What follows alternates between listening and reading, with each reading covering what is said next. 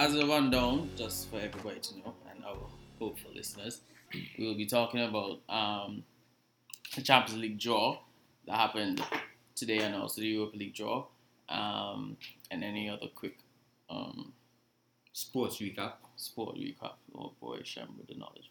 And then we will go on to our main topic, which is about the port that gets sell off in Antigua to what people think call again? Global Ports. Global Port. So Champions League final, The draw. the draw. Um it is it was Man City versus Tottenham, which is the, Liverpool. the hot topic. Liverpool versus Porto. Liverpool versus Porto. Of course. I know the easy team, of course. Of course. United and Barcelona. That should be a good one.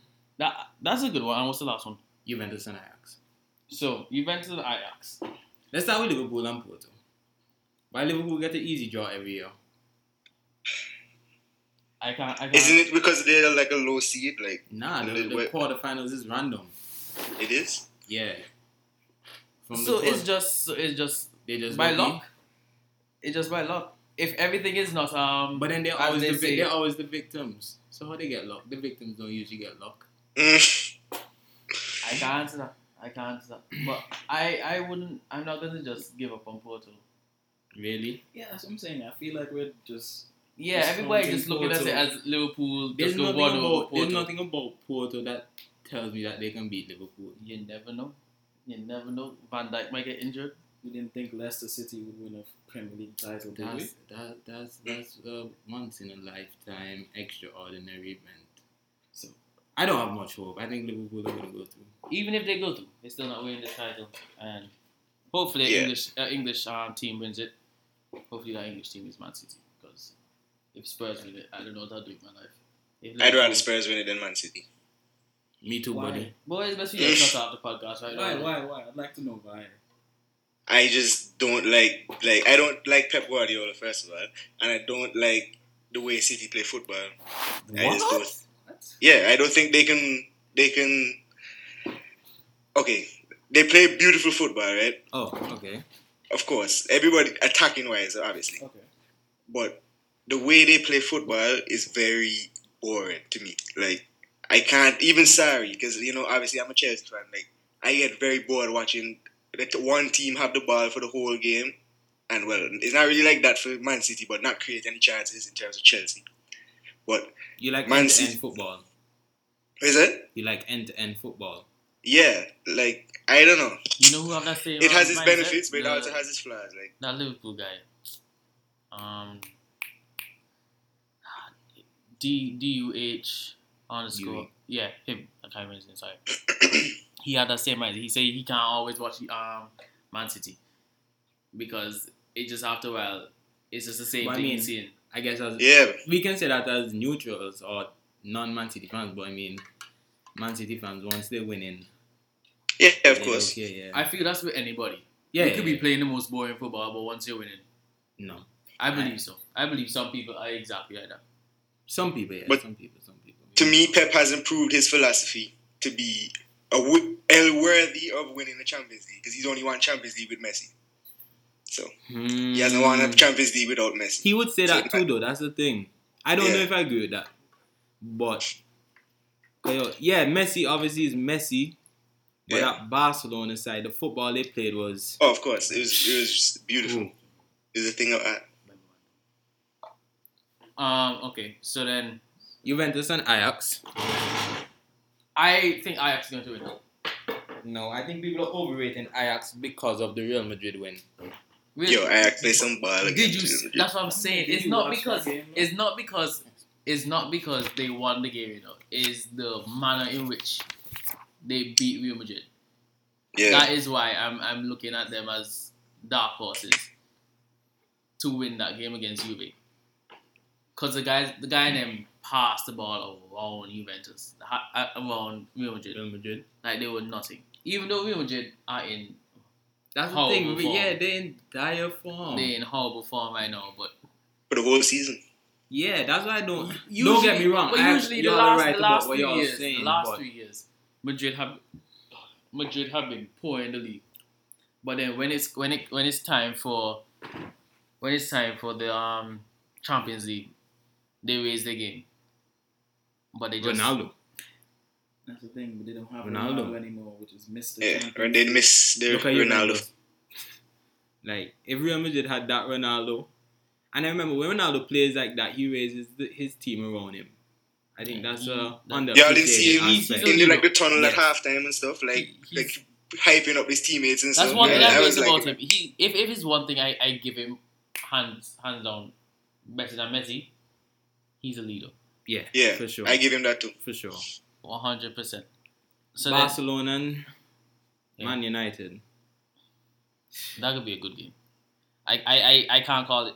I I I'm not gonna call it. I think United getting clapped. Yeah, Messi magic. Y'all think Messi So magic. You're not Hey. gonna have faith in Solskjaer after all he's done. No. Messi man. Messi. Yeah. Messi. Boss, Messi playing. I can't I can't just give up on United just to, They can score goals, but I think they they Yeah, I- don't think they're shit. getting like five. No, no, I nothing crazy like that. newfound- But I like, think with the newfound form farm and with all the tactics that what tactics? Oh, Stop stop nonsense. There's no You You don't- tactics. you don't There's no tactics do there. No. There- There's Why? no tactics. The guy So you think this is all luck then, David? Boss, I, I don't see I don't see nothing to show me that his tactics this man wanting off of. Nothing. I feel the man just putting his best players out there. Right? Give them I don't know if I'd call and it these not the same players that I think I call it a playing, system. David. It's not. It's the as I system. said, as I said, attacking not- he's not pep. He's not pep. Intricate. Each player has a defined role, and they they like they paragraph the whole game in their head before each play. Like he- he's not that. He doesn't get that deep into the tactics, but I think there's a system that he's implementing that the players what's the clearly system? adapt Attack? into. Yeah, but even that's a system. Defense, just like a, a team would have a defensive system, there's an attacking system. Okay. For example, it's kind of like what Klopp is doing at Liverpool. Do you think you agree that Klopp? You don't think Klopp is tactical manager, correct? I believe Klopp has a way of playing football that he knows exactly how to get what The how pressing game. out of- And a pressing the- game. But what what is is the the what is the difference? system? That's a system, a way of powerhouse- playing football. Powerhouse midfielders and just a good front three. A way of playing. That's the system. That is a system, David. That's what social. Okay, so tell me what social system is, because it's not it's not what what Klopp is Klopp is It's doing. not. It's not. So It's tell not, me it's so, so tell me what social system is then.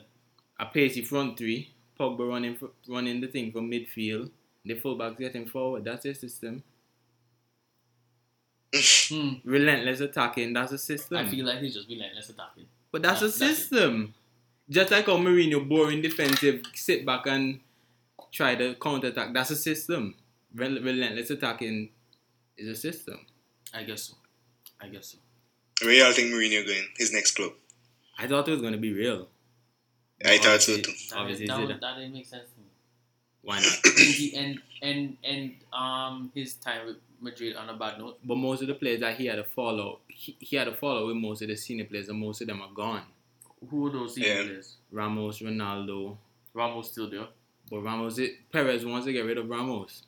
Casillas. Casillas, like he had to follow with the senior players, but most of them are gone. Perez still likes him. I have a question. Considering how Mourinho's last few tenors have ended with him freezing out his players, do we think that he's going to get another top job, or do we think he deserves another top job? Deserve is one thing, but I think he has, he's gonna get one more. I don't. I'm not sure where. He going back to Portugal. Nah, not yet. If he goes I back to I think that's what his career is at this point. Going back Because- to Who wants Mourinho right That's now? what I'm saying. I don't think he's in demand like he I was Yeah, I don't a think few so. years ago. I don't think so. I don't That's so. easy to say no, but in a, in six months when a top team is doing awful and they sack their manager, Mourinho is available. For for, Yeah. for for six months. You They see, tell him- that's the they tell him to he's do a a job for- short-term They tell him to do a job for just to just to end the end the season and that's it. 'Cause Nah, I think I think I still think Mourinho is better. I don't think Mourinho is a big Sam coming and save his He is definitely No. not that character. I think Mourinho has always been the type of manager that you bring in for quick success. You bring him in, he maybe Show he, success. he wins your trophy. Maybe not quick, but sure maybe success. in the in the first season or second. or second season, but you never want to keep him around longer than that. And that's also because he falls out with all the players, all his star He has a sh- shitty um philosophy of football. That's just horrible. Like who wants to I watch don't that type believe of so. football? I don't think it's shitty. I just think it's it's underappreciated. What? I think so. Underappreciated. That's something Yeah. to appreciate. That is- I think defensive being being able to like have a solid backline that's organized and can shut down any team in the world, like Yo, that's not appreciated let like me ask it you a used to be question, with like Milan and Dylan. Juventus back in the day and Let those me ask kind you a of clubs. question. Like Let me ask you a question. mhm. You think a defense can win a game? defense doesn't win games, but Okay. defense wins trophies. Alright. Alright. So y'all think y'all think If that y'all don't make think, sense. That does. don't make sense. You know why that don't make sense? For you to win a trophy, you have to win games. But defense Well, win okay, games. That's why I don't league agree with you. a- Defense win games. If I mean, it I does- it score does. No first, money- which is the problem, that, of which was the problem a lot of times with United, right? So then United, United were playing horrible football and they were trying to be defensively um, I think stable, that's the which they weren't first. That's the right? point you're making. You're And then- wait, wait. Good. and then and then um United go down, they go down a goal or 2 Mhm. United are not an attacking team already under Mourinho. Mhm. They go down a goal or two. Do you look at that team and say, okay, they definitely gonna come back now? But that's the system Because failing. defensive, because Yeah. the defensive. That's the Um, system failing. It's never supposed If to be like that. If you if you're what- setting out to defend and defend and you concede a goal first early, that's the system fail. okay, so then okay, You're okay. currently you're, you're you're equating defensive football with shitty football. I don't think they. It can be the same, but not all the time. You think Atletico Yeah. play shitty football, no, but they play defensive football. yes, Yeah. So defensive and they win trophies. yes. But So defensive football does work. Juventus But too when the before. system fails, like Mourinho did at clearly did at United, 'cause one thing with defensive football, you have to get the players to buy into it. Yep. And it's hard to get them to buy into it because the natural instinct of a footballer is to attack. When you're young and you're playing football on the field, you're not trying. You're not thinking about tracking back and defending. You're thinking about beating the field and scoring goals. And so you ha- when you get the players to buy into it, is when it's success, which Simeone does well. And that's why Simeone Yeah. brings in players that matches his philosophy. Mourinho didn't have the players to buy into his philosophy, or he didn't get the players to buy into his philosophy at United, which was I agree. evident with how Pogba performed immediately after he left. Mourinho got money to buy is- players. But the thing is, But he didn't he get the players made he bad wanted choices. still. No, United spent money, but Mourinho still didn't get the players he wanted. But in that Alexis way, Sanchez was the worst think signing that the year. is the problem because if Mourinho has one style, one system, Mhm. and the system fails At United. at United, yeah, it failed at United. Mhm. Well, that, that, that's his normal game plan, correct? Mhm. But let's say in a game it doesn't work out. Does Mourinho, Mourinho doesn't have a backup plan? No, that's another argument. That is that is that's another argument. he doesn't have. a that I agree plan. with. And I think that is. I don't think issue. Mourinho has a normal, so to speak, plan. I think he's very Mhm. pragmatic and he, he studies the opponent more than he studies his own team. So Is that true? Of, he has a is normal that true of the recent No. Jose though? No. I, I Well, think you could have recent, no. said so. Nah. The Mourinho old- before old the old Jose. Jose for sure Old was, Right, was for Chelsea, what you're for describing. Chelsea, Yes, For Chelsea, for sure. recent Jose, I don't know. I think he What lost it what a bit. what he just said reminds me of Emery. Yeah, I agree completely. What he just said, how he described um Mourinho me of Emery. Mm. Emery looks at other teams a bit too much, in my opinion. Like sometimes, to adapt sometimes, sometimes Arsenal can probably just play a, a simple team and one over team. I Mm. believe so. But he going out and and changing formation and doing all sorts of things, and then Which the is game. the opposite of Wenger, who didn't pay any attention to the opposition. I know, but then you have to learn how to to balance that stuff, dog. You have to learn how to balance it. You have to. But I that's a that's a conversation for next day. City and? City and Spurs. Let me Oh, hear what y'all are saying. I I so I I went to school. I went to school today. Um, quite late, right?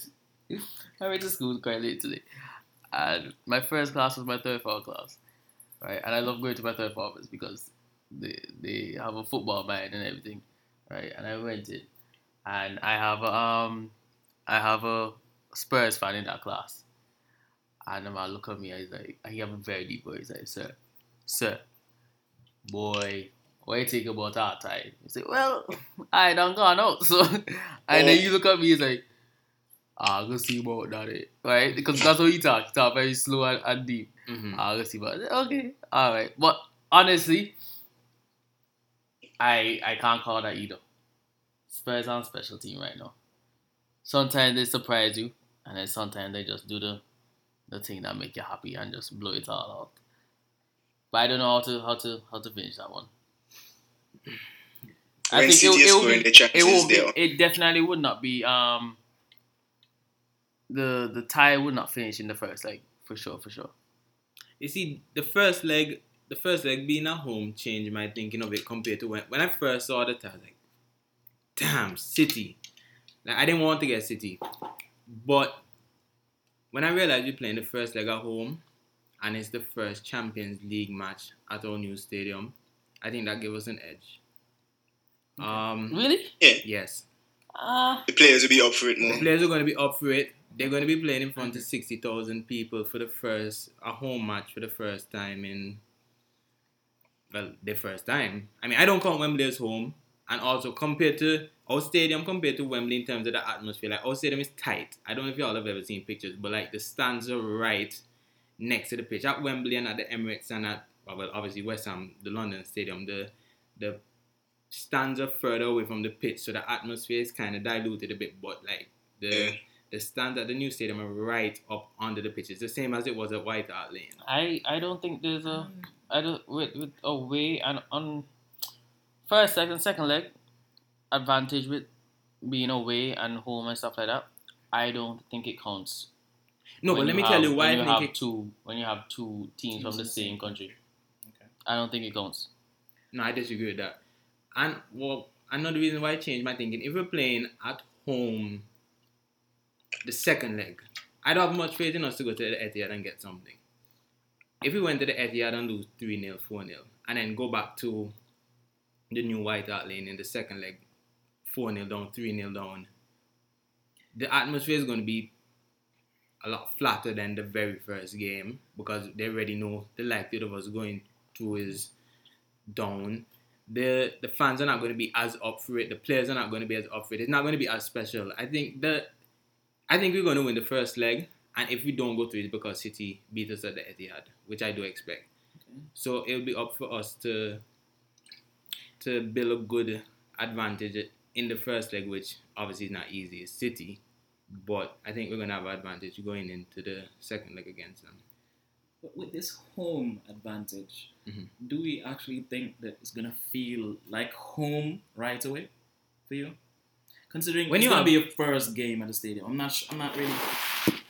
I'm not familiar A good point. with Spurs' fan base. I understand what you're saying, but I think because of the atmosphere, it's going to be like, yo, y'all have ever heard the lane when it's rocking Yeah. on TV? Like, you can just hear the, the, the, the chants loud and clear, like when it's rocking. Now imagine that times two, like it's double the crowd. The the the um the single tier stand that we have is um by itself almost holds half of what the lane used to hold.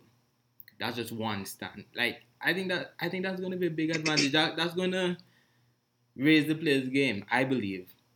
And as I say, I don't I still don't think we're gonna go through, but I think we're gonna at least win one of the legs. expected you to have a bit more faith there. But, all right.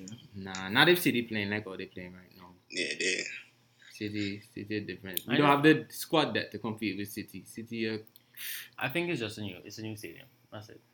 Yeah, you think that, but City tend to falter in the Champions League. no? They falter. I mean, I think it's the just a last new stadium. Seasons, even when they looked particularly strong, they always fall in the Champions League. No, Who? Um, City.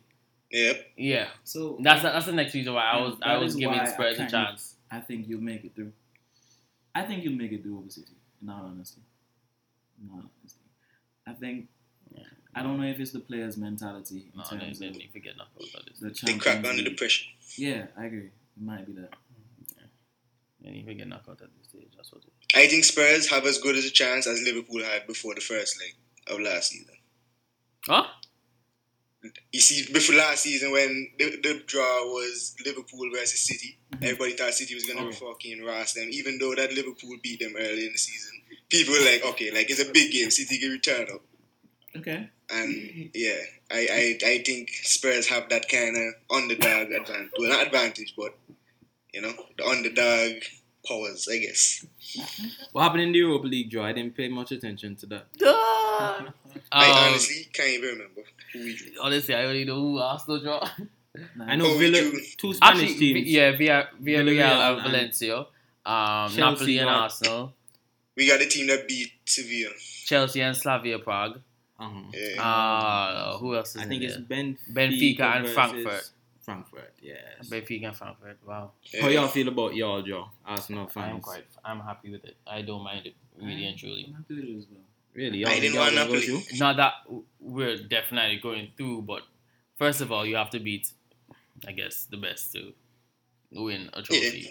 I'm Right. excited First of all, yeah. And then um, I don't really think Napoli is as good as they were last year either. I agree. All right. I agree. And Good in terms of what? mm, getting results. Napoli came second think- last year, They're second right Then now. they have like 90 points or something. Like, right? They're They- second right now. and they were playing good football. but I think they're more pragmatic now. Which- Well, then it's just two pragmatic coaches going against two pragmatic um against the Ancelotti next versus one. Ancelotti versus Emery. Emery, Who you got? basically. Emery because Carlo Arsenal have a better has never squad. been a manager that's strikes the fear in Never you, right? Never. strikes That's true. That's true. in anyone. That's very Carlo Ancelotti feels He gets the results, but he never- To me. Don't get me wrong, he's a good manager. He gets his results, but he's not a manager that I'm scared to face. And I think, okay, this is definitely something we're gonna struggle to overcome.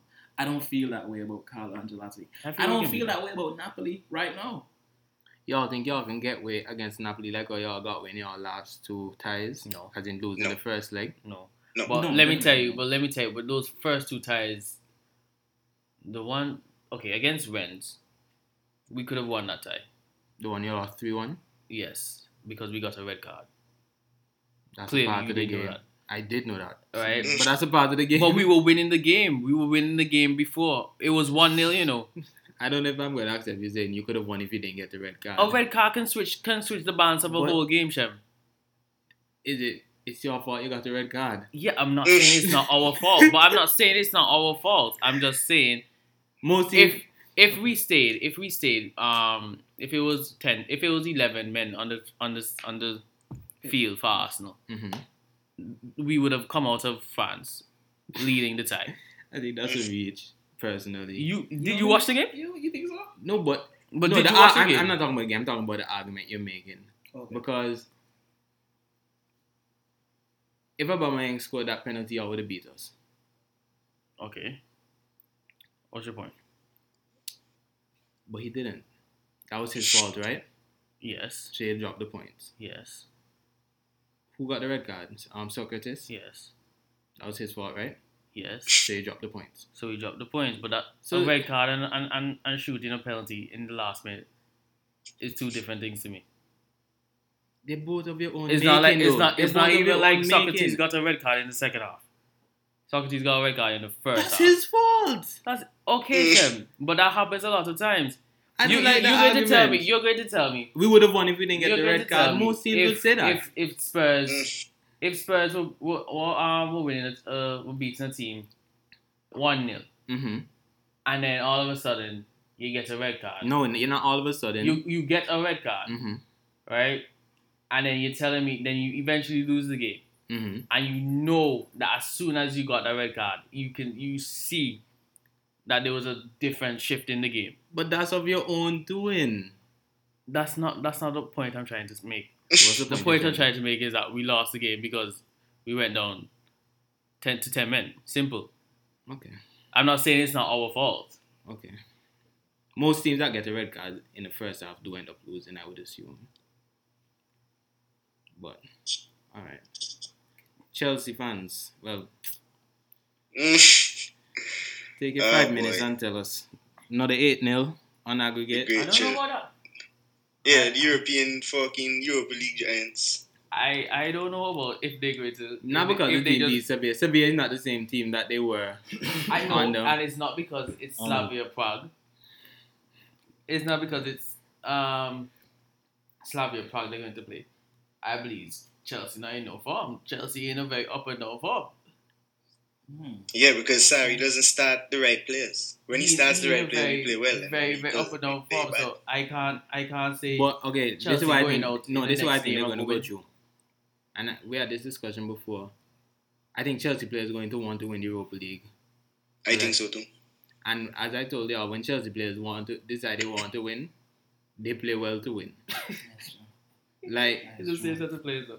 yes, so I think that they they realize that, or if they haven't realized yet, by the time the semifinals come on, unless they form in the league changes, they're going to realize that the best route into the Champions League next season is through the Europa It's, League. yeah, it definitely is. and they're going to decide, okay, we're going to win this. And when Chelsea players decide they're going to do it, I mean, we know what they can do. I thought that was going to be Arsenal. I have a question for y'all though. Go ahead. I was confused about something the other day. Mm-hmm. Suppose the top four plays out. Okay, I say for example, Spurs and Arsenal finish in the top four with Liverpool and City. Mm-hmm. Whichever, whoever finish where, it don't matter. Mhm. And then let's say United go on to win the Champions League, Four players get And- Four players get lo- and Chelsea win the Europa League. and Chelsea win the Europa League. Who, Four, who four goes players. Whoever Huh? get, whoever comes in fourth. That is just one play, one team gone. Yeah. Yeah. Because you can there can be five there can be five clubs in the Champions League from one country now, which I think Oh, was the case last season. Oh, okay. I When thought I- two. I thought maybe third or fourth or maybe the No, Europa they- League. I don't know. The four players I who get didn't knocked if it was out. one or two. Alright, well, yeah, that make the most sense. Yeah, they changed it after Spurs got screwed over that year. Which I, which I Yeah, know you boy. remember. Good old days when Chelsea could actually, you know, play football. All right then. Well, that seems like that's it for the football section. Now we'll take a short break and a word from our sponsor. Good. Post the agreement between the government of Antigua and Barbuda and this Global Ports Place, um, our company. Um, basically, what I know about it, to summarize everything that I know properly, is that they're managing our our ports, redeveloping Heritage Quay and different ports around Antigua. And some people have a problem with it, other people, others agree with it. Um, me personally, I've heard different perspectives on it. I've heard my cousin's perspective. Um, she agrees with it totally. Um, her her her idea about it is that um, we don't have we basically don't have the money to redevelop our our our ports and Heritage Quay and everything like that. Which I agree with. And if somebody wants to happily come in and and Okay. want to take over and and manage it and everything while still giving us money at the end of the year, even though even though it is eight hundred thousand, that's what Six. hundred thousand, and that is not any money for our our government to take in at the end of the year. Mhm. She still sees it as something that um is beneficial to the island. Then I see it as then I see the other side of of um The argument. of the argument, which most of my peers are on the side of at the moment. Alright? so that's really it for me. I I prefer to just listen to more knowledgeable people on the on the topic. Okay, I'll jump in. Um, I'll start with the disclaimer that we're not political creatures. I don't have a preferred party. Um, my opinions are just based on the memorandum right in front of me that I read, and I've not listened to any radio interviews about it. I this is just my opinions from what I've read. If anybody listens to this and think that we have a wrong perspective and they you have a different perspective or you think that we're misinformed and you want to educate us, that's fine. We're open to that. Um, the agreement itself, uh, reading from the memorandum, a subsidiary of Global Ports Holdings (GPH) is to be set up, and the company is awarded a concession of 30 years on an exclusive basis, with an additional 10 years based on the parties' mutual agreement for the management of our port. Um, just some details. David mentioned the revenue. They estimated that six 600,000 passengers will be coming to the port minimum per year. The government the government gets a dollar per person in terms of revenue through the passenger facility fee. I think is the name. And The head tax. Well, The head tax, the- yeah. the colloquial term Yeah. is- is the head tax. This agreement was signed in okay this is okay so I'll, tell I'll tell you my first issue. This agreement was signed on the 7th of november 2018 and we're only finding out about it in the last month or so. So that's Mhm. a, a clear lack of transparency. And i i personally compare this a lot to the bahamas situation because global ports also signed an agreement with the bahamas. They signed an agreement with cuba and they actually did sign an agreement with Barbados shortly before the election in 2018. But when the new government got into power, they put that agreement on hold. The the deal in the Bahamas, it was an open process. There were three bidders. There were articles about the bidding process leading up to the actual decision of who won the bid. The proposal is for a holding company called the Nassau Cruise Port, which is comprising of Global Ports Holding, the Bahamian Investment Fund, and the Yes Foundation. Now, what those are, Global Ports Holding, as we know, is the British company, the UK company. The Bahamian Investment Fund is a investment fund for Bahamian locals where they can invest a thousand dollars at a time into the fund, and that is being used to fund that venture from their their part. And the Yes Foundation is a charitable foundation in the Bahamas. In terms of the percentages, Global Ports hold 49%, the investment fund holds 49%, and the Yes Foundation holds 2%. So, firstly, the majority of the the ownership is held by the government of the Bahamas. And while I do appreciate that we may not be in that position to hold complete ownership because maybe we're in a worse position economically than the Bahamas, it would have been nice if we could have gotten something similar. But as I say, I appreciate that we couldn't. Um, an article to quote from an article I read: Prince George Wharf, which is the wharf in the Bahamas, is not being sold. It will continue to be owned by the Bahamas. A special purpose company, as I just mentioned, Nassau Cruise Port, has been created. The two other bidders were a group led by Providence Advisors, a Bahamian owned financial services company, and a consortium representing Carnival Disney, Norwegian, Disney Cruise Line, Norwegian Cruise Line, and the Royal Caribbean Cruise Line. The government of the Bahamas is not selling the port to Global Ports Holding or to Nassau Cruise Port. The management company that is established is to operate the port. So the port still belongs to the people of the Bahamas. Mm. And that's a quote from the the chairman of Global Ports Holding. That's a two, $250 million investment. I think ours is substantially less. Yeah, 83. 83 million. Yeah. 83 million. 83 million. Yeah. That we have. That, That's that's, their- our agree, that's, that's, That's the our agreement. agreement, yeah, Yes. 83 And then million. and and they still have total Control. Control. 100%. 100% yes. over our port Right. Management management. Management.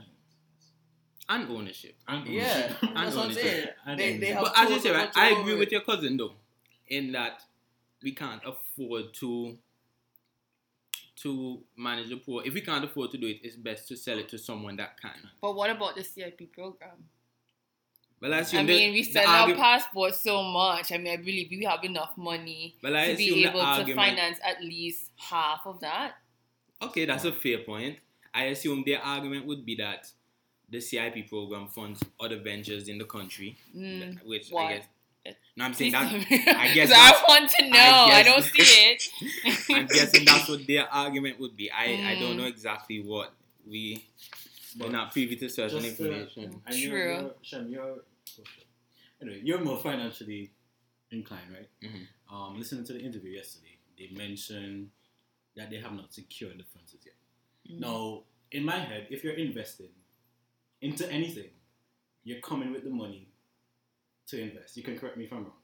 But what I'm understanding is they're, they're, they're awarded the deal, and then now they're going to seek funding from banks, well, local banks and international banks to fund the venture.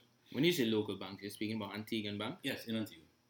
Well, from my interpretation, they said they're funding, they're seeking funding from local and international banks. Now, I'm thinking, if that's their approach, can't or couldn't our government have gone and, and sought out those same funds that they're looking to improve the and keep the ownership. Um, keep the Mm. ownership? I- well, I assume that our level of debt would be to a level where they wouldn't want to take on any more debt. The government, that is. Mhm. That's my assumption. Um, ideally, you would want them to have the finances up front. right? Um, that's new information to me, and it's concerning that if this agreement was signed on the 7th of November, and here we are in March, and they still don't have the funds. However, though, Global Ports is a it's a reputable company. It's an international company. It's listed on the London Stock Exchange. It's a public company. They could raise funds from investors, for example. Okay, that's another point I have to. Um,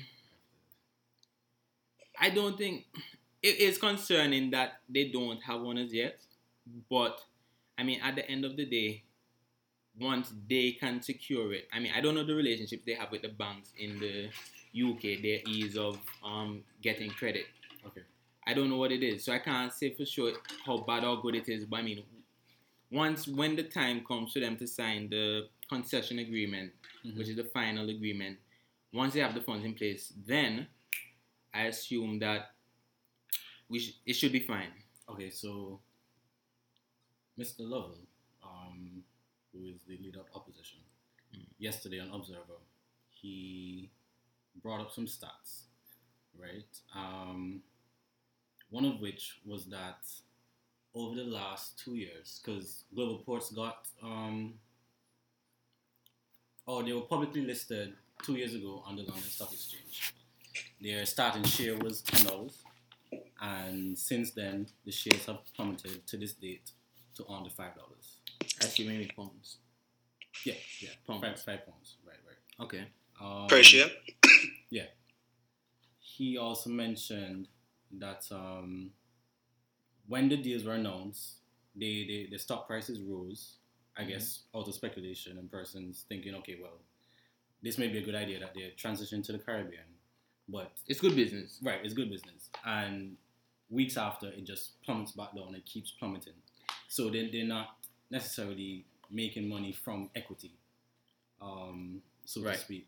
From that form of equity. Right. The thing is though, there's so many okay, so global ports they operate I mentioned the ones in the Caribbean, but they actually operate ports all around the world. Which is another point. Um,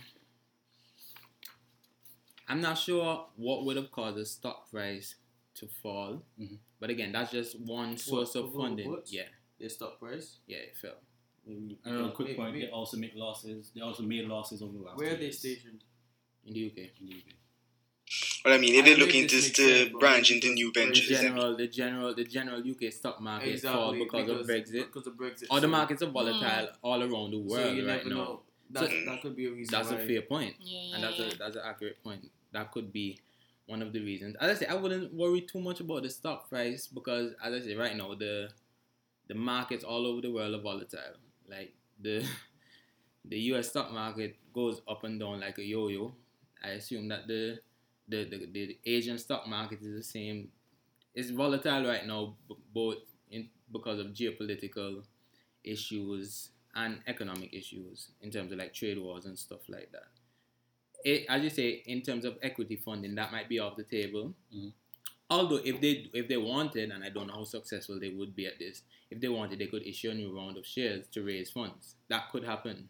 Okay, so if, if we stick to the debt, them getting loans from the banks, hmm considering that they would have made losses over the past two years, Mhm.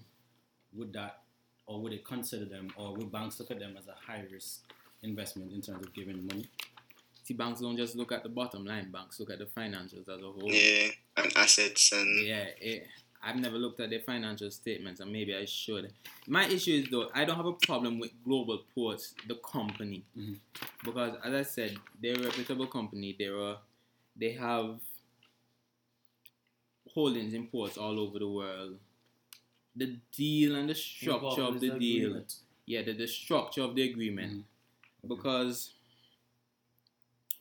okay, so They charge and collect all rents and other fees in relation to the facilities within the ports or related activities with priority given to retaining existing Antiguan small business owners and entrepreneurs.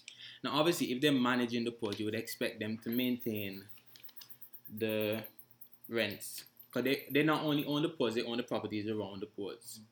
The malls, the Common areas. yeah. So you would obviously expect them to then maintain ownership of the, the title deeds for those those um buildings and stuff like that. That's fair. Like they're the, they're the owners, they're the managers. I just think we giving we're giving away too much. To get back so little. Yeah, and I mean, as I say, I appreciate we're in a bad economic position. The, the but I think that's our problem. To be honest, we don't have the leverage. We right, really. You know, saying that though, but what I was told again was that apparently it was when when negotiating with Antigua and Barbuda. Apparently, it was said that we were the most difficult country if you or island to to negotiate in terms of getting I do not know that. with. I, I, I feel And then then agree when, and that. then when I- I, I, feel I- to agree hearing that and then, then listening, then hearing disagreement reading disagreement comparing disagreement to to what Bahamas have, right. right. I I, I, I don't imagine- I I, think agree that that- was a point that they made on ABS the other night, in that they tried to convince the public that you know this was the best deal that was Mm, offered to us. So And that- straight. we, they they held on to try to get the most Mm. as But much as they- possible for the see? country. So That is what? that is what they that- definitely tried to shovel me- to the public on ABS the other night, and You know what that tells me? That tells me that they probably did not know. They did not do research on who they were getting a deal with and who that company has done other deals with. If But they here's my thing. this is But the Here's my thing. no. Here's my thing. I would have had more faith in them saying Antigua was difficult to negotiate with if there was an open, if there was an open process for the bidding. Right. Because the fact that this is an, a, a behind the scenes closed door agreement made without any consultation with any stakeholders, without the public knowing. I mean, if we if we believe in the, the, the, the messaging that they're putting out that oh we're so difficult to negotiate with, this is the best deal we could have gotten. I think they would have wanted to make that public sooner because they would have it would have been a show of strength for the government that okay, even though we, we we're not in a good position, or even though we're not in a position to own the ports, Right. we went out there and we got the best deal. that we could have. And this is okay, so this is what we got. This is who wanted to. I- mean, I don't expect them to detail every, all the specifics of any deal that they could have negotiated, mm-hmm. but the fact that this was this is the only known company that they got into this agreement with, or they got they engaged in this this venture with. I don't. I doubt that it was so difficult to negotiate as they said. so you think this narrative is just to save face? Yeah. In a in a nutshell. I mean, all governments do that. They when when the public is against them, they do put out um, damage preventing narratives. I don't know how y'all feel about this. This kind of bothers me. The government of Antigua shall waive all corporate taxes for the company for a period of twenty years. That's 20 years is too long. Yeah, definitely too long. No, yeah, because granting tax concessions to companies to It's come and normal. operate in your That, it- that is, in your that is area. actually funny also because of how Gaston behaves with sorry for saying this, but how he behaves with Sandals and other and how Like- Sandals and how he was saying Sandals has to start paying tax. Mm, right, right, right, right. right. right, right. right? And then now he, he just waves all them taxes too. Yeah, and as I say, as Dylan said, it's too long because this is this is a 30 year agreement, possibly 40 years, and for half of Yep. it, you're not paying any corporate taxes at all. I mean, I just think that maybe a five year, 10 year would have probably been better, or 10 year I- tax. yeah, As I think say, they giving use- tax breaks to international companies to come and operate on your in your country, in your state, whatever it is, is normal. Like it's Yeah, a exactly. competitive. It's a competitive. It's It's competition. a like- bargaining tool. Yes. So that's normal. I just the, the length of the time is the issue. This I really had a problem with. The government um, the government of Antigua and Barbuda shall use its shall use its best endeavors to protect, defend, and support the company, Global Ports, against any actions by the government or any relevant authority that might have such effect throughout the term. Now, So basically, they're saying anybody that comes up against the agreement, the government. by the government. The government is pledging to protect So- global so- ports against the, so- gov- against the government. I mean, Genius. I'm not a legal I'm not a legal scholar. I don't pretend to be, but that doesn't seem like um sensible legal practice. Yeah. Who are the people behind this? While we're on the topic of legal practice, this is not such a big issue. And if anybody is out here listening that studied law and can correct me, I don't know how normal this is, but the memorandum is governed by the law of Antigua, naturally. Mhm. But any disputes are governed by the law of the UK. of the UK, the London Court of International Arbitration. Yeah, that kind of seems. That, as I said, I don't know if that's normal where you are you, you're governed by one jurisdiction, but your disputes are resolved by another. If anybody knows, inform me. But that just seems odd to me. Interestingly, the, one of the representatives of Globalport said yesterday that one of the reasons why they set up a company, uh, a separate subsidiary in Antigua, Mhm. was so that they could be governed by the laws of Antigua and have a presence. Now, you're saying that they're going to be taking any disputes to the courts in the UK, right? Mhm. So it kind of kind of says otherwise Yeah, and then my of issue is our, our, the way our legal system is, as we all know, the final argument in any disputes end up at the Privy Council right? in the UK anyway. So I don't see the harm of going through the Antiguan court system, and then eventually and if if it go, gets to that level, They but just just protect themselves. yeah, I mean, if we're looking at it from this point of view, from this perspective, like if we go for, for a dispute in the UK between the global ports and the government, I remember, no, this is 40 years. The government that doesn't have to be LP for the next 40 years. Right. Um, they're based in London. They're a global company. They, like most global companies, I, sh- I assume they have a team of corporate lawyers that are trained in the in um UK law. Like that gives them an advantage in any legal proceedings, whereas we would have to go and find UK lawyers laws who and- are who are, who are familiar with those sorts of laws. That just seems wrong to me. Um. Oh, okay. This is my biggest issue. Two paragraphs in the memorandum. I'll read them. The government shall continue to be fully responsible for the maintenance of the port infrastructure for any required maintenance and repair expenses. Global Ports and the Port Authority to further discuss storage fees, revenue splits, and maintenance. Yeah, read this again. Read this again. The government of Antigua and Barbuda shall continue to be fully responsible for the maintenance of the port infrastructure for any required maintenance and repair expenses over the 40 years. Global Ports and Port Authority to further discuss towage fee, revenue splits, and maintenance. That's one paragraph. The second paragraph says the government of Antigua and Barbuda shall, throughout the term, 40 years, well, 30 plus 10, provide repair, shall provide, repair, maintain, and replace at its cost at the port all such infrastructure, including any dredging works, as properly required in accordance with good industry practice and applicable laws, regulations, and standards. Port equipment shall be of standard suitable for a world class port facility and shall be maintained by the government of Antigua and Barbuda in a good and serviceable condition throughout the term, 30 plus 10 years, in accordance with good industry practice. Now, we give them it to manage, Full ownership. full ownership, but we still have to take care of it. Do all the dirty work. In America, there's a, or in They in do. They in do politics, they is they call it um privatizing the profits but socializing the losses. Um, Mm. that's gross. I mean, How do you? How do you agree or something like that.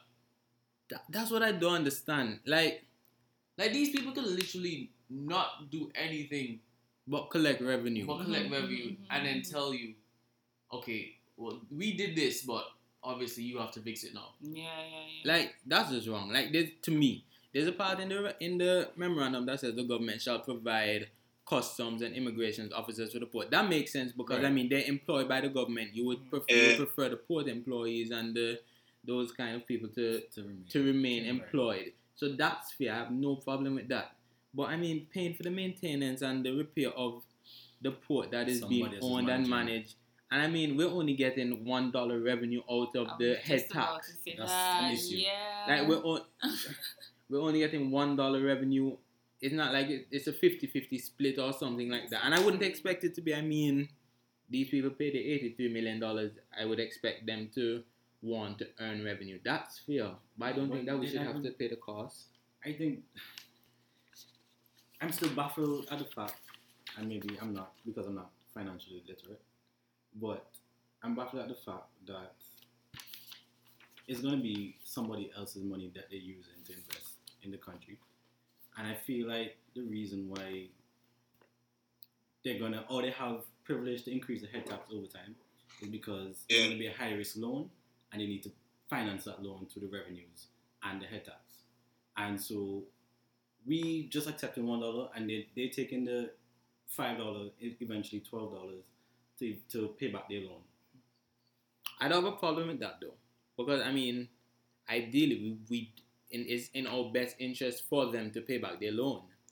We don't want them to to buy our to buy our port and then they default on their loan and then some bank then gains control of our Control. port. Like it's in our End up best like the in- car park. Oh, don't get me started. It's in no best interest for them to repay their loan. Well, Um, how, how likely is it for them to get away with increasing the price over time?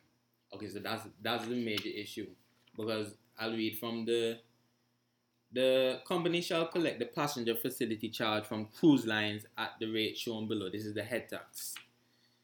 2019 595 per passenger. 2020 $11 per passenger. It remains at $11 for 2021 and 2022 and then it jumps to 12 dollars and ten cents per passenger. So it, it nearly doubles within one year and then it stays constant and raises again. This is a tax that the cruise lines have to pay per passenger coming into the country when they make their cruise calls. And I don't know again, anybody listening and if we're misinformed, but the I think the reason why a lot of these cruise lines are pulling out is because of the cost raising drastically in one year. Because they're not just cancelling calls for this year, they're cancelling calls Calls, for right. next year as well. Um, Vance Gulliksen, who is a PR manager for Carnival Cruise Lines, told Cruise Side, which is a website on the cruise industry, that the cruise industry is concerned about cost increases outlined in the new concession agreement, making Antigua uncompetitive. He also mentioned that the government is clearly anti-cruise and ignores the significant economic impact the industry brings to the island. The cruise line would the cruise line, which is Carnival, who he's speaking for, would prefer to support Caribbean destinations which work well and support back.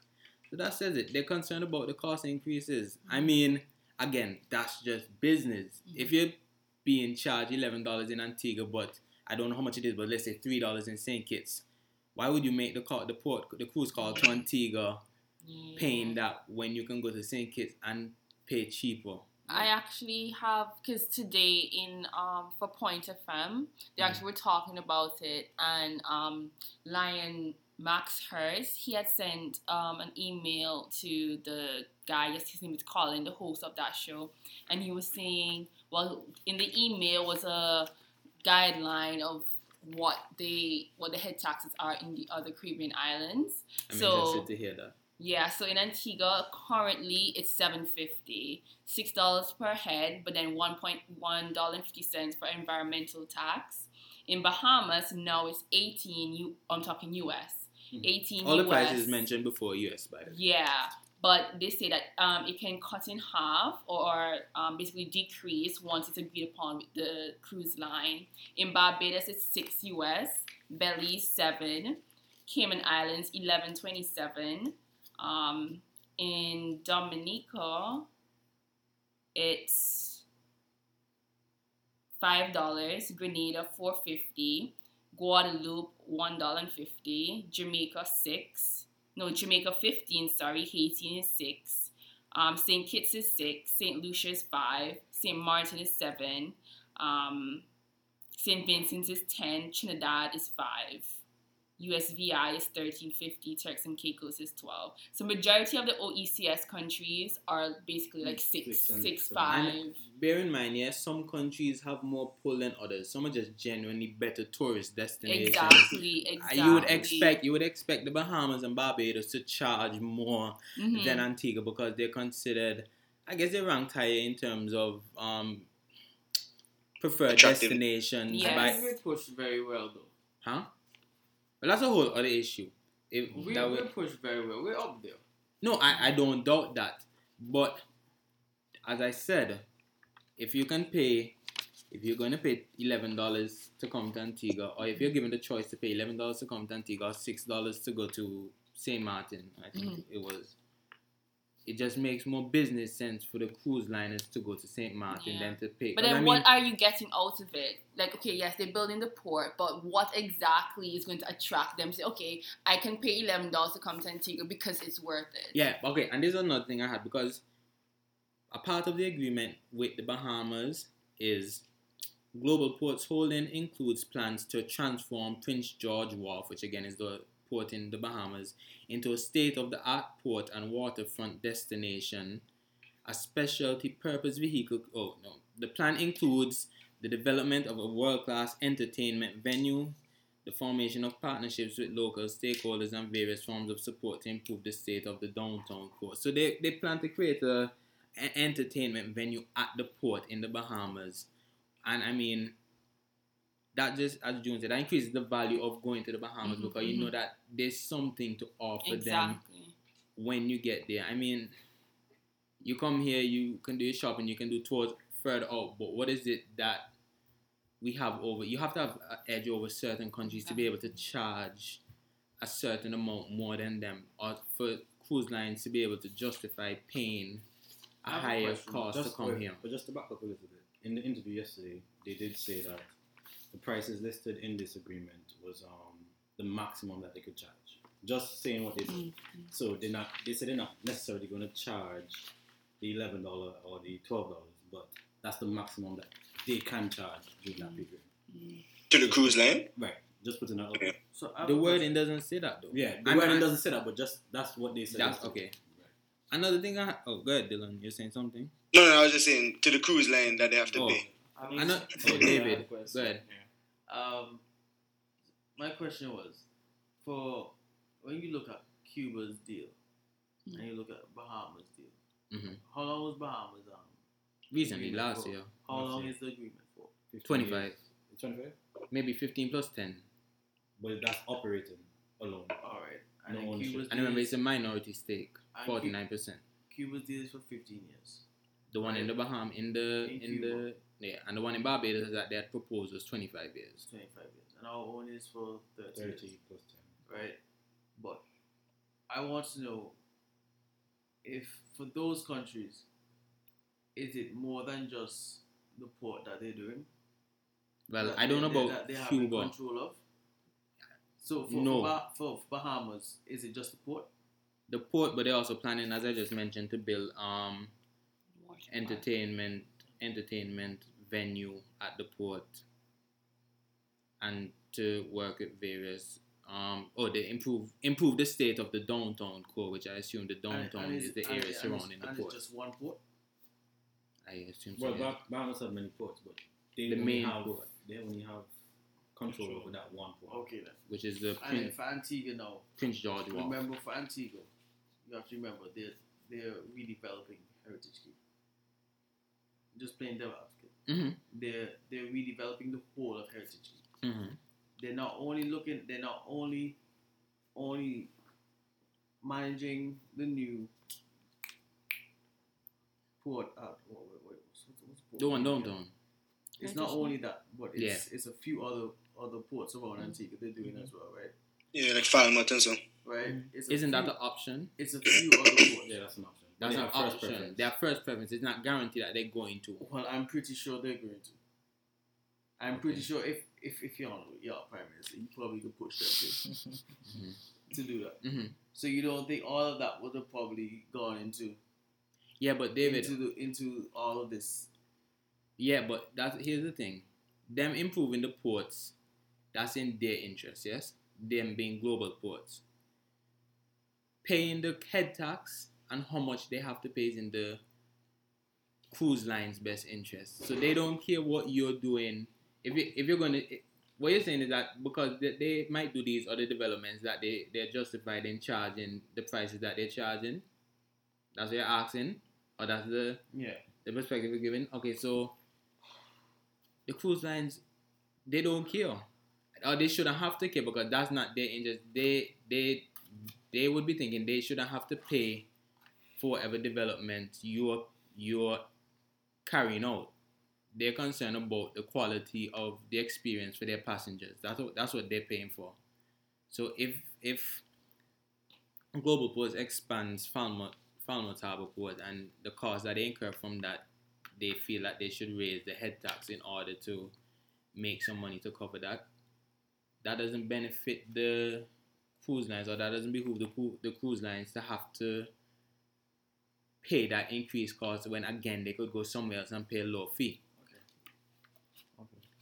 A quick thing that just came to my mind. Mhm. If they come down here, right, and they have to, they, Hit they down here being Falmouth. Yeah. Mhm. Sorry. Hold on to farmers. we develop the port down here. They should redevelop it in a in a way that cruise ships can come down here as well. But I think that I think that's going to be the ultimate. And it better happen. If that can't happen, then it, it's, it's That's That's a solid idea. That that that that is possible. They'd have to dredge the well, they better do it. If if they if they they- redevelop it and a cruise ship can at least one cannot come down here, that's nonsense. The Right, but the thing about it, right, David, and this would be my concern. People can't see what it, but between Falmouth and English Harbour is a tight area in terms of geography. How many cruise ships can fit into that little bay down there? Two. That's the Yeah, probably two. And two And then- fine, But then remember, they can't judge the whole thing because they have to leave space for the Pigeon Point Beach unless they're just going to completely decimate that. I'm pretty sure two two two cruise ships can come through here. Can fit between here. Yes. I'm not that hopeful. I've two seen cruise ships the most maximum, and then At you the have, same and then, time- and then you have then you have at I least don't- four or five five down at at um a heritage. I don't know if two cruise ships can fit between there, honestly. Maybe I because think- it's think night. we could- Maybe because it's night, but it's a tight area. I've seen um super yachts, big yachts maneuver between there and a, a cruise ship compared to a yacht. I can't see a, a proper sized cruise ship or regular sized cruise ship com- or two of them coming through there. I guess But- so. Another slight issue I had. So the government, um, the company shall pay an annual revenue share of 6.5% of its net annual revenue to the government of Antigua. So we're getting a little bit more than the $1, but that's after 20 years. Yeah, I that was in my notes too. So we would get 6.5% of the revenue, but not until 20 years later. So again, the majority of the agreement, assuming that, okay, so half of the agreement we're not getting at more than the dollar share of the revenue. But yeah, I think the reason for that is mainly to repay the loan, the loans that well, the loans that they're probably gonna have to take to fund it. okay, fair enough. Um, It's still a long time though, like twenty again- years. I mean, my issue still goes back to us paying because I mean, my issue still goes back to us having to pay because okay, so if it's a case where the government is covering the cost because Global Ports has a loan to repay, Mm. that doesn't make much sense from our standpoint, from the country's standpoint. Like, yes, you want the business, but you shouldn't have to facilitate any loans or anything that a company undergoes to Yeah. to um you should have to subsidize it. Like that Yeah. that doesn't make sense for us. Like that's taxpayer dollars. Yeah. I think the whole like all of this comes back to and shows how little like bargaining power we have. Like we really don't have much to, to work with as a country in terms of like sell, selling to tourists and to companies that want to invest. Like yeah, we get bullied around a lot. I don't know how deep you want to go, but then for a country that's been You think we're bullied?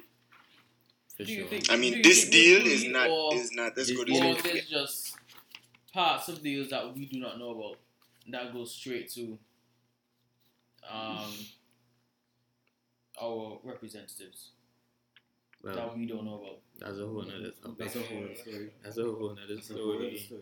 Mm. Um, Because I don't want to believe somebody who's representing my, my country is just giving these dumb dumb agreements and, and deals to people outside Antigua. Again, that goes And so the normal man, the normal man who's not supposed to be as smart as these representatives, the normal man can see that that is absolute shit. again it goes But to the what thing is Dylan says, our lack of leverage. Like And also, we can't see the full picture. We don't know everything that they yeah, know. suppose this memorandum didn't We leak. don't, boss. Suppose this memorandum didn't Okay, leak. so let me, You let, me, mean- let me put in a point here. I, before assuming it did continue. leak. Yeah.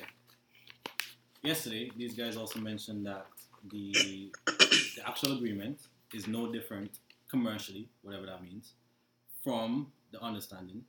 The only thing that's different is a bit longer because they have some financial obligations that they need to provide in the document. Right. So the document, the agreement, and the understanding is basically the same thing. So what we're reading now, Is what Is- the final deal will look very similar. right, is exactly the same. Yeah. thing, Essentially.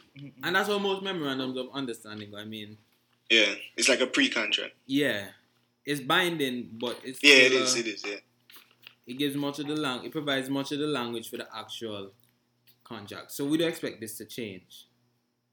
Um again, if this didn't leak, this deal would have been signed and it would have been presented as the greatest deal ever for the country of Antigua and Barbuda and they would have highlighted all the good points without Yeah. actually How the hell was that? we don't know. Without actually knowing the details and the nitty gritty of it. I mean, again, I n- I'm, I don't expect us to be privy to information like this or to the, the, the contracts of deals all the time. The process was just a bit too hidden and behind closed doors for my for my liking. You can see why. You can see why. Yeah, and you can see why. I mean, Oh, this company is a Turkish company. Yeah, they started in Turkey, but they they're, they're registered on the London Stock Exchange. They were registered in the Netherlands, and um, they're, they're, they're, they're, they're, public, they're publicly listed on the, the London Stock Exchange. and I think their headquarters is in the UK now. I feel like everybody is a bit overprotective just because of the whole Uncle Allen drama. Like everybody's on edge a little bit. Like just like nitpicking every little thing to make sure that's not gonna happen again. You know. But um, To be honest, just to sidetrack a bit, what's the necessity of building a new port? What like what's the what's the like we have to do this? Because I all- mean, like I I, feel like- as I if would like to do that we well. could we honestly why couldn't we raise uh, uh, the tax the head tax by ourselves? Why couldn't we say okay let's put it to eight fifty this year and do something within St John's or St Mary's or something to attract or to bring the tourists from over there to another part of Antigua? And therefore more cruise lines like oh let's go to Antigua. Let's put this in the in the itinerary this year because Antigua offers X Y Z. And therefore we get more money more tourists. To hear that tourists one ship brings three four thousand people and we're getting 250,000 um, tourists in like six months or two months. It's like there's so many people coming to Antigua. We can we literally have power. Okay, let me. all we just need to do is add things, could people in the city that that can sing, you know, antique and um, calypso songs and stuff, and attract people? People are like, oh wow, that's such a nice experience. You know, have dances out there wearing the dresses or whatever. Come on. Let me tell you why. Let me Like, tell you. Let me tell you. me. Let me tell you why we couldn't. Let me tell you why we couldn't do that. Global Ports are taking over the 21 million debt obligation from the port. Mm, So they were already 21 million US dollars in debt. mm. So I don't think they would have the money to to do what you're proposing. Although it is a good idea. Okay, Sean. So now, before so before we go on, Mhm. remember remember we said remember we said that we're we're the longest in terms of agreement, in terms of years or whatever, right? We're Mhm. Thirty years. Mhm. Rest of them were like fifteen years, twenty years, whatever. Mhm. And then you just said then that we were already in debt of about twenty one. US million. 21 million Right. US, yes. So y'all don't believe that. Clearly, I'm being devil's advocate for the whole. Yeah, thing, yeah, right? sure. Mm-hmm. Y'all y'all don't believe that. When they heard that they have to take over, they have to be responsible for the 21 million. They they just put on a couple years onto onto the agreement. But again, the And then, length of and the and then slap on and then slap on and say, okay, any other expenses you have to pay for. So we already, where I have because we, we already, because we already taken in You're dead. your debt already. But that's that's that's That don't make sense to you. It does make sense, but okay. Mm.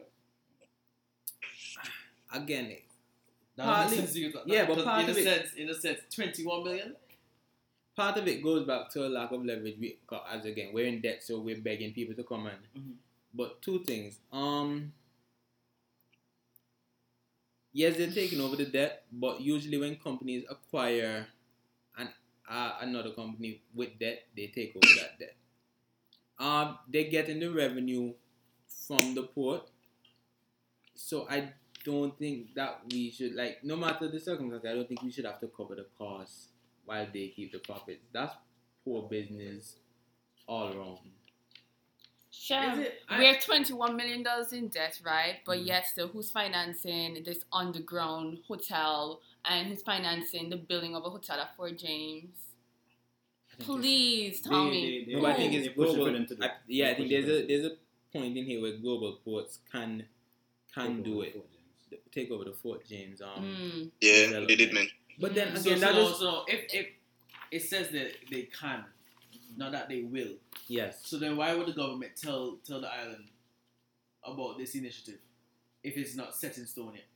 And a Well, I- whole To virtual play to play devil's advocate, video of to play devil's advocate, I would assume that maybe they think that even if global ports doesn't do it, they can get another um another company to, to, to take over that venture.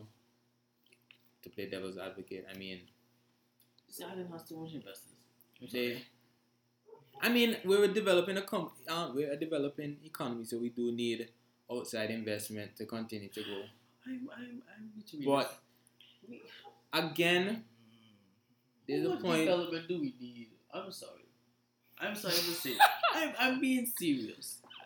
How much development do we I think need? you focus A A lot. one thing. A lot. Yeah. Yeah. You focus How much then- development do we need? That's the We're thing, an though. island. That, but we, I know, I know you want to keep up with the times, but how much development do you? But are we keeping up with the times? Not That, that, that, that- to the fact that to the fact that we're trying we're trying to be developed, which we're not, right? Already, right? And then And we won't in, ever in terms of in terms of we're trying to be developed, and then we're already losing our sense of. I don't think of culture at- at that. be I'm sorry, we, like we, we might we might be we might be turning into a different chapter right now. That's right. But you're trying to be developed. You're trying to do all this to be not third world anymore, right? Good. But in, in doing that, you're losing your sense of identity, but you're still not being developed.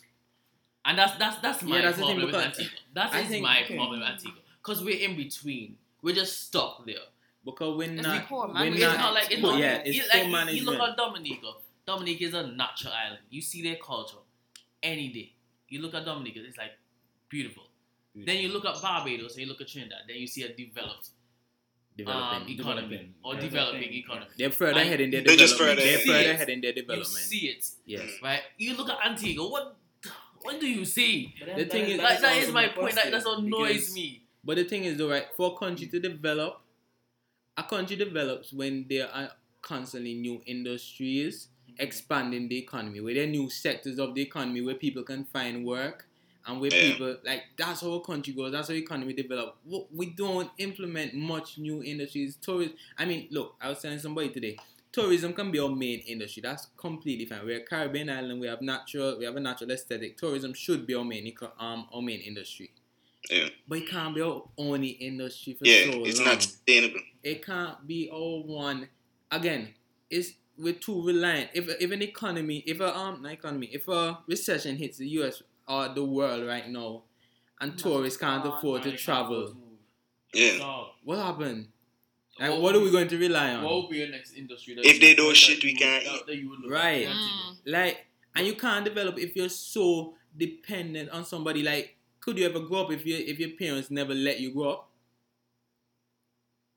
Like, consider the U.S. our parents. Like, we need to we need to go out on our own and do our own thing. Still, we're not we're not so reliant on other countries, mm-hmm. and that's that's why I think we just need to expand our economy and to create new industries, new expanding on? sectors. That's the thing. We're What not. do we have? What do we have? But we have to find innovation. That's the thing. Yeah, we have to create things that we Mhm, that we can't see right now. That's Mhm. innovation. That's why America, America call themselves the best country in the world. And while that might be debatable, one, one thing you can't take away from them, they're one of the It's most innovative. innovative countries in the world. And I'm not saying we Very should be like America, because obviously that's not happening. But the innovation here is, is everybody that starts a business tries to start a business in a in an industry that's already existing. mhm, mhm. And then when you start a business in an industry industry that's already existing, competition. not only competition, you're creating jobs that are already existing.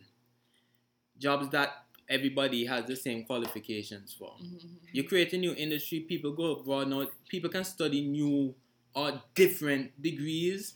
They can get different kind of experience. They can come and contribute to that industry and that industry can grow. Because the, in, the information that they get from those industries, from those the studies, they can use that to help grow the country. Mm-hmm. Like Antiguan people, we talk about brain drain. Like if there was hope here for people, if people think that they could have come here and built something for themselves, they would come, They would back come back. every Yep, single yep. time. All they're focused on is hotels, uh, And yeah, Still. like, we hospitality, It's like, how much hotels do we tourism. Exactly. How much hotels do we need? like, On that point, saying that we do need a business hotel.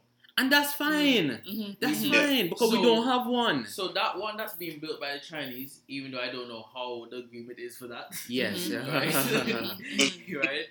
On a future do- episode. we do need we do need a business hotel, right? For sure, for sure. But Right. then if you tell me that you, you want to build a next Mhm. hotel in the sea, a next, yeah, I know the beachfront Yeah, hotel. Exactly. That is Like, nonsense. yes, We already exactly. have enough hotel, and then you, and the thing is, we're putting these hotels on beaches, and then next thing you know, they're gonna say that they don't want people to be go on the beaches and all Exactly, that exactly, Yeah. exactly. I Restrict mean- us from getting our own islands, um, beauty and all Benefits. that. And then when you go when you go abroad and study, well, you can go abroad and study to you go abroad and study tourism and come back and work in the hotel as a bartender. Mhm, Like mhm, Yeah.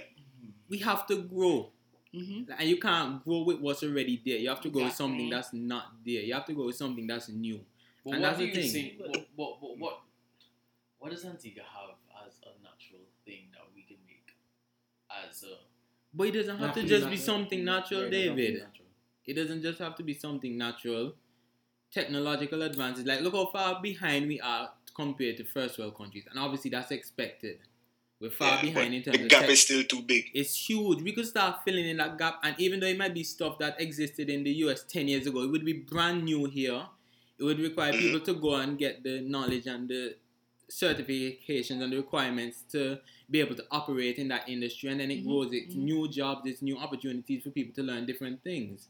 Like Mm. this, uh, we, as we said before, we're a developing country. There's obviously room to go. The problem is we're not growing. We're just staying the same, as you Mhm, mentioned, mhm, and that's going to be the same until we start to innovate. mhm, mhm. See, Agreed. I agree with you. I agree with you completely. hmm I think the problem is hmm I'm not criticizing our leadership or I Right. want to point that out. Yeah. But I think the public or the Antiguan public or maybe just the regular layman hmm may not think like you. I think what we're looking at here right now is the bigger picture. Yes. We're looking at the big picture Mhm. about the future, the impact, just just how we can make Antigua better in the Mhm. future. I think what I don't want to say our ministers, but the government, what we're looking at, or people, people who may see this as a good thing currently, Mhm. are looking at the quick fix. They're looking at the small picture in terms of, okay, there are a bunch of people that are unemployed right now. They're looking at the jobs that the, the hotel Mm. bring. They're looking at the jobs that the post will bring. Just, just the They just- development of it. They're, They're just at the sticking pla- they're just sticking plasters over the cut Exactly, that's- instead that- of when that's you have right, a, you're a right. deeper They're issue. You're really just putting plasters over. They're not seeing really. sustainable development. Mhm. They're not seeing the sustainable development, But but then- they're just thinking about the quick fix. They're providing jobs for people who need them, Mhm. and the thing is, a lot of people like that. That is, I'm not, it's a problem, but people like that. And so it's a cultural thing. It's a it's I a believe it's cultural. it's a it's a I think, it's our natural inclination to to remain where we are, to remain comfortable. yes. And then I- that's the thing. If I that's think gonna that's be human nature, to be honest. But no, but No, I don't think it's No. I think people want to be comfortable, and people want to be. There's That's never fair. any. I- growth. I There- can see if that anybody that that wants to, I can see that. anybody That's- that wants to, that's- that's what I say. Our I culture. I I agree with you if you say that's our culture. I don't. be- I don't okay, believe yes, if you you say that's yes, human nature. Yes, it's culture. Our culture. Yes, let's go with that. But that- that's a much more deep, deep-rooted issue. Because I mean, I think each of us, patriotic or not patriotic, all of us should be interested in the the continual growth and the continual development of the country. Um, It only benefits us. exactly. Mhm. I think also what we're going to need is a leader who pushes change. And I mean, if you look at all those U.S. politicians, Obama, etc., they go into they go in they campaign pushing change. Whether they whether they actually fulfill it or not is a completely different thing. But our politics is at a point where the politicians don't really come with Exactly. any. They don't come with a philosophy. They Mhm. just come with a bunch of sound, Artists. sound goods proposals and, and um computer renders of projects that look good and sound good, but we need a, a, a, leadership that provides a national philosophy that us as a country can know that we're moving in a certain direction that benefits the the continuous development of the country that provides jobs for people outside of what's already there, but for people to grow and expand and I mean, we should all just be looking to improve ourselves, and that's the problem. We're not. I agree with you completely. Completely. But you need somebody But to the thing is- inspire the change, Carol. That's Yeah, the I- thing. You're I saying agree you're with saying you. you're saying people don't. I agree. You're saying mm. people don't don't um they're not thinking of Mhm. change. I agree, but Okay. we, they, that's what that's the point of our leaders being leaders. Mhm. Like they have to be the I one to to try to Mhm, change our mentality, and it's not going to be one prime minister, but it's going to have to be like a succession of prime ministers over years. It's not going to mhm. happen in one. It's not going to happen in two years, but it's going to have to be a, a projected part where we continually grow, where we continually try to persuade people that this is our vision for until we don't have a Mhm. vision for the country for the next 50 years. Mhm. Mhm. Okay. Our leaders No. need to be That would be lovely to hear. So okay. yeah, that's the thing. Our politicians And- are just it's just cliche. It's just And just I agree. And but I so- think that is a problem. They just they just they that is just a say problem, that but this, that is we get this this person to invest Mhm. in our island in this way, invest our island in this way, this way, but it's no. there's no strategy. And I think that is a it. major part of politics, though, in that I think it's pa- well, okay, politics to me, a lot of the time, it's really a pandering to the people, right? And you might agree that you know having a plan for the future is definitely the best way to. I agree on that as well. Mhm. But oftentimes, who do you think gets elected? Who, who, who really gets elected at the end of the day? Somebody who preaches about change to come in the future, or somebody who promises you something in the here and now? Ah, I see where you're coming from. You're correct, but we can't be so short-sighted. I mean, I agree with you. We are, but we, we but I think we that are- is who we. Hmm. I don't want to say that is who we are. Not. Yeah. That is that is just us as a people. I think. Like you said, our culture. but again, I think that is who we are. a leader people, should be influ- A leader should be an influencer. Mhm. A leader should be somebody that can change minds, Mhm. that can point people in the right direction. So you're saying I agree with you. That's not who we are right now. Mhm. But what I'm saying is we need leaders who have that vision, but not only have that vision, but have the powers of persuasion and the personality to take the country along on that path. And I mean, once you get on it and you start seeing growth, I it's not going to be completely linear. Growth is never linear, but it's gonna put us on the right path. Like it's it's not what, what, what we what we're talking about is not something easy. Mhm. I not, I of course. appreciate that. It's not, but when when I even trying to to get it started, leaders aren't trying to get it Mhm. started, and I mean, the longer we wait, the longer it takes to start, the longer it's going to take to achieve what we want to achieve, and to get on that path of progress and actual development, not stagnation, actual real development where Antigua can say we're truly a developing country. Mhm. It's not easy, but I mean, it has to start somewhere. It's not starting, that's the thing. And I don't know when it's going to start. It's probably starting in the eyes of Augusta. Y'all see fires and wood. That's a start. David. I was actually going to mention that too. Like, I mean, they could argue that they're starting, but They could uh, argue that they started something. though. They can. They're starting projects, but that's not what I'm talking about. They could argue that this this port thing is a, is a start too as well. No, but Yeah. y'all are missing the point. Those are projects. I'm talking about the overall philosophy Yeah, yeah. that we as a country are Yeah. like a philo- I'm talking about philosophy. We're talking about this Yeah, early in that, football. That, Gus We- have a philosophy. Gus they say the Antigua, it, Antigua is the um, is is That's soon going to be a, philosophy. a powerhouse, economic, economic host, but that's a cliche. That's a cliche. That's Yeah. not philosophy. That's, Anybody that's can say that. see Antigua. It's That's, what- that's in But that, we yeah, but you can say economic powerhouse. But what is the path you're taking to get there? What are the steps you're taking to become an econ? You're saying Antigua is going to become an economic powerhouse is just that's just saying it. What I'm talking about is the actual path. Okay, so we're going to do this for the next five years. Um, Mhm. when if we get there, we're going to do this to continue moving forward. You know like, what? I think like would be a good idea because we see that in Barbados, where like, you see how they say they're going to um, build a fourth landed campus here. It would be amazing if it was like at least like twenty percent Antiguans pay twenty percent of the tuition, so everybody is educated. Right, right. Honestly, I think that's I- what should be done. Tax rising for that, and you know. that, well, yes, he did Tax say he that, did say No, but that Global Mm-hmm, Yo, mm-hmm. honestly Leave it though, alone, man. True. Leave it alone. like real, y'all know Barbados is fighting that though. Naturally. I mean, you know, you and I you used to have arguments about it. Cause you What? know if if um if Antigua is to get a next UWI, Mm-hmm. you know all OECS countries coming here, Mm-hmm. and that's it for Barbados. I agree, but then we also have to provide a campus that can compete with Barbados. And yeah. And that's Yeah. the- that- But that's not what they built the one in Five Islands for. That's not supposed to be a UWI campus. Build? No, no, no, no. That's a- that's when a- they that's built when they built that, right? That was supposed to be a secondary, school, Mhm.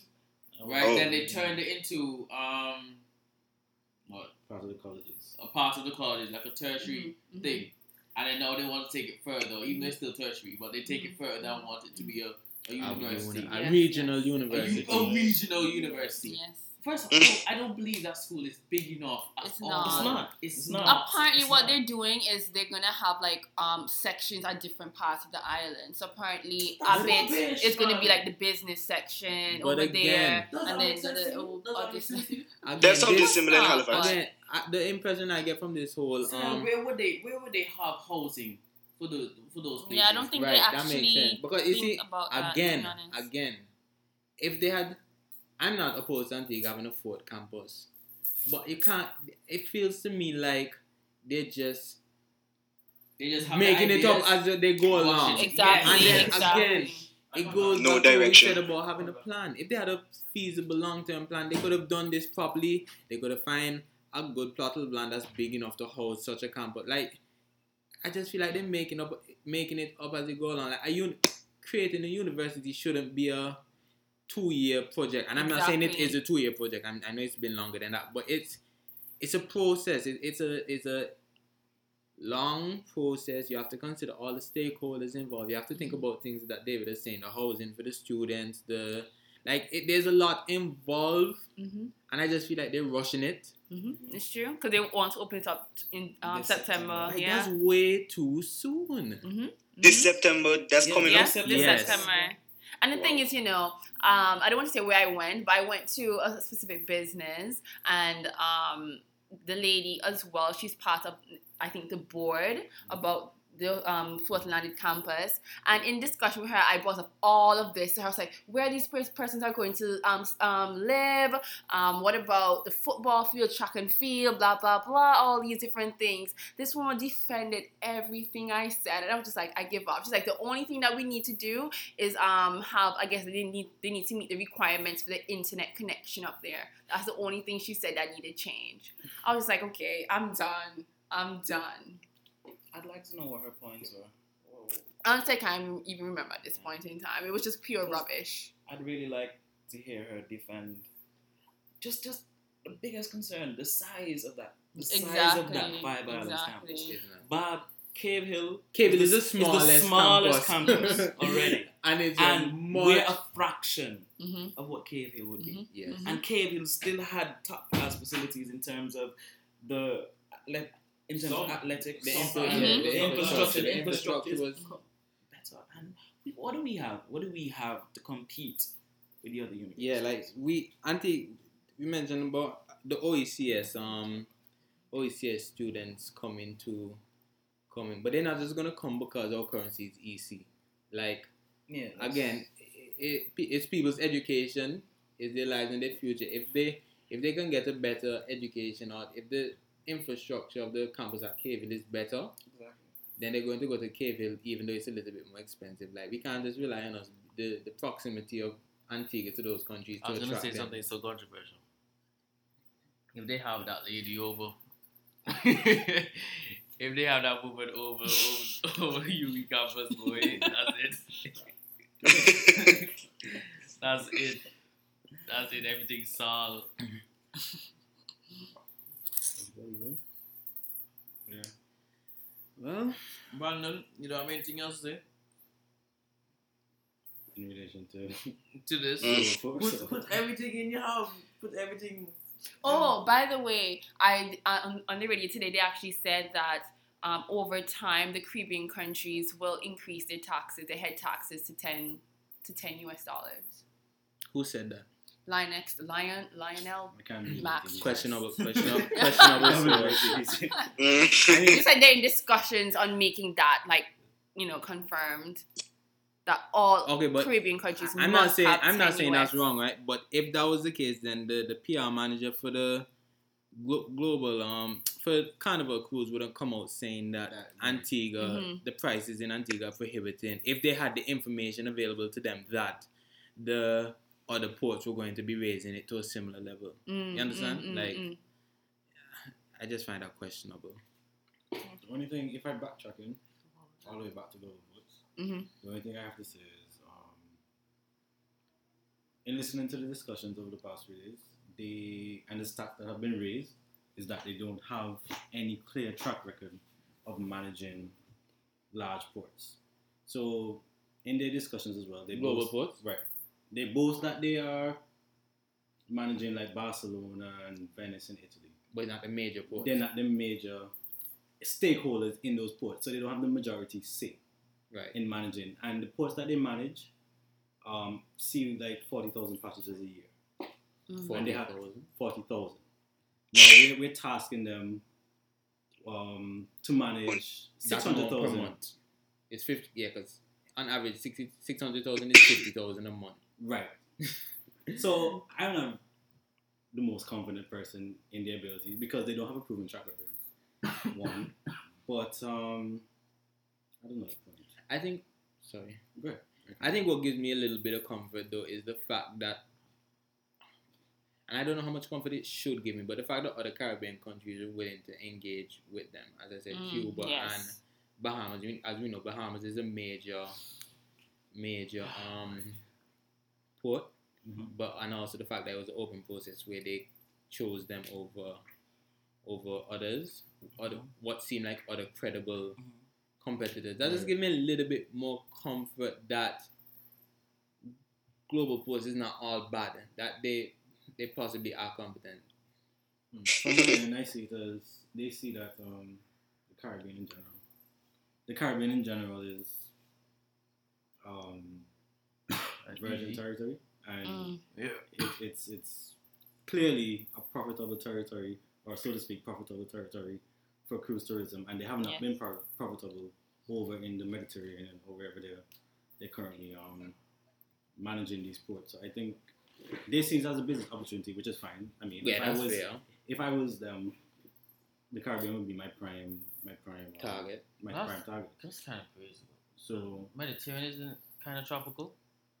Is the yeah, but then they Mediterranean kind of Yeah, but seasons as well. Yeah, it's Right? not tropical all year round. Okay. Yeah. Forget what I have to say. As I say, again, although saying that, given the fact that they at least they do have expertise in managing ports, I mean, our government, I don't want to say they haven't been doing a good job, but clearly they think they they should hand it over to someone more capable. Whether Global Ports is the best choice, I don't know. But it might be a better choice than what was what we- Original. yeah, what was origi- original there? Like the deal with Stanley. If we just look at it without seeing the deal and just seeing a, a, a international cruise port management company Yeah. taking over a port, I mean, you'd have more faith in uh, like that's their speciality Right. as opposed to the government who's just wearing many hats. But I mean, I guess it, their competence would be have would have to be judged over a longer period of time. I mean, without seeing the deal, I, I Yeah, I don't I'm, think. Confident in. Well, I would be confident in Yeah, hearing that we have someone coming yeah. As I said, our ports. my issue is just how much we gave away. How much we gave away. I remember my point now. Um, we're building another pier, mine. right? Another another port, Mhm. which would be Yeah. the fifth one. Where is that port? Well, that's well, well that's the whole agreement. They they're coming in. They to have a, they have an option to build a port in Barbuda. I know. no, but I mean, down Boss, the heritage you- key. you There's hear gonna y'all be saying? a fifth pier. Almost for the Or whole fifth night, right? pier in, Bar, in Heritage in, Key. in Heritage Quay. Okay. My issue is as well. They're guaranteeing us six hundred thousand passengers. Minimum. minimum. Average, um, the stats show that our low has been 500,000, thereabout. Our high has been around 700,000, 800,000 when the hurricanes hit the islands last year. So lot of, we had a lot of cruise calls. Now, if you're going to add a whole other pier, I don't think that you should be guaranteeing us just 600,000 passengers. Because So- you, oh, you, Okay, good. you're, you're, you're, you're building a pier that can accommodate larger ships, one, and you have an additional pier to facilitate more passengers than we're accustomed to. I guess that'll just be a case I- of global ports not wanting to promise more, More than than they they can they can guarantee. That if I was to, I mean, six hundred thousand, I guess our ports are smaller, but Bahamas bring in three point seven million cruise Mm. tourists per year. Also, Obviously, that's a very- point on ABS the other day in terms of emphasizing just how much relationships they have with countries all over the world and how much those relationships can bring to us here in Antigua. Yeah, because they, they, they have they have um they have a duty in the agreement to basically strike deals with other cruise ships to come to Antigua. That's uh, that's a line in the agreement for global ports. So, and someone did say this to me at work today that maybe they have they have relationships with Mm. other cruise lines around the world Mhm. that they Fair. could bring in. So that's a fair, fair point. I think, as I said before, everything is dealing off of this, the fact that um, this company has to pay out debt.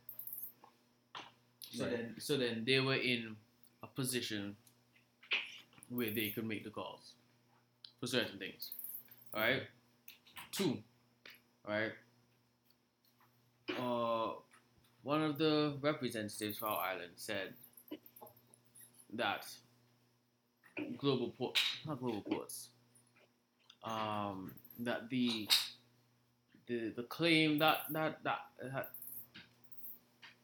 cruise lines are pulling out of Antigua is actually an exaggeration to the reality. Saying that usually cruise usually cruise lines usually cancel or whatever around a certain year? time throughout the year Okay. and then come back. That's what that's what I mm. saw. That's what I saw. Okay, but then some of the comments, some some cruise lines actually came out and stated their reason. So, for instance, Yeah, Carnival Cruising. Yeah. Yes. Yes. Carnival Cruise Line stated why, and it was in relation to the deal or the proposed deal. That we're Yes, because yes, they We're have So I understand watch. that you're saying that okay, well, some cancel and then come back later on, but then when other cruise lines are specifying why is it they're canceling and it's relating to that deal, then you can't really try to use that excuse. Exactly, because that, that very same point you made in, term, in terms of the Carnival Cruise, their exact statement, according to this American, according to Fox News, Right. They said Lord of mercy. government officials. I know that's what I'm saying. I didn't, I didn't like that either. But their representative said the government officials in Antigua have taken steps which indicate they do not want the cruise lines and our guests to visit. So for the time being, we are just focusing our itineraries on destinations that are more welcoming. That is the exact mm. quote. Right. More so those are in Yes. those are in relation to the, Yeah, the- that the- word. the- the- Unless it more welcoming. Yeah. But it's more welcoming because if you're gonna charge me thirteen dollars and as you pointed out, they can pay six dollars to go to Dominica. Mm-hmm. Why not just go take the extra little journey over to Dominica? Mm-hmm. And, And in my opinion, Dominica has. Well, let me not say that. It is. Say also- say it, say it, and Say it. also- It's more of a tourist attraction than not say it, Antigua. let me not And also, and That's a fact. also, It is. remember when they say welcoming, remember also they were recently criticized by the prime minister and accused of Exactly. of um, what did he say? You call them cartels, I'm not sure the And um, yeah, and also say that they were um exploiting the region. Exploiting region, yes. So that could also be part of what they mean by welcoming. On top of the prices, like the just the rhetoric isn't.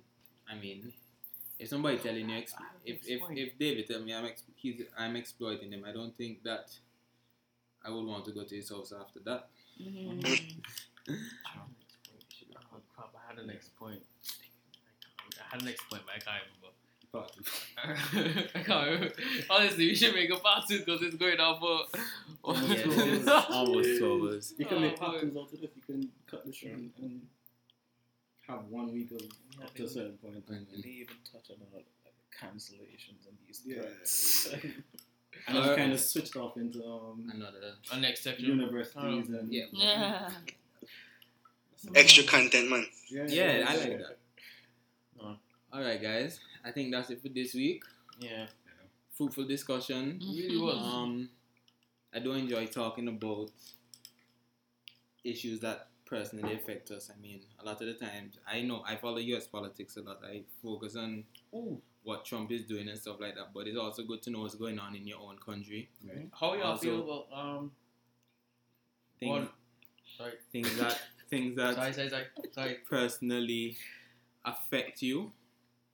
And um, so I'm glad that we, we came in, we had a good discussion about our country and issues that affect us. And uh, if anybody's listening and want to engage in discussion, I mean, we're more than open. As I said before at the beginning of the podcast, if you think we're misinformed or if you think we we we said something inaccurate, feel free to let us know. I mean, we're not we're not politicians, we're not political creatures, we're just folks that young folks that care about what's going on in our country. Boom. Bam. Sail. You, Mm. you doing all this, too? Why not? I hope the man editing skills off the part.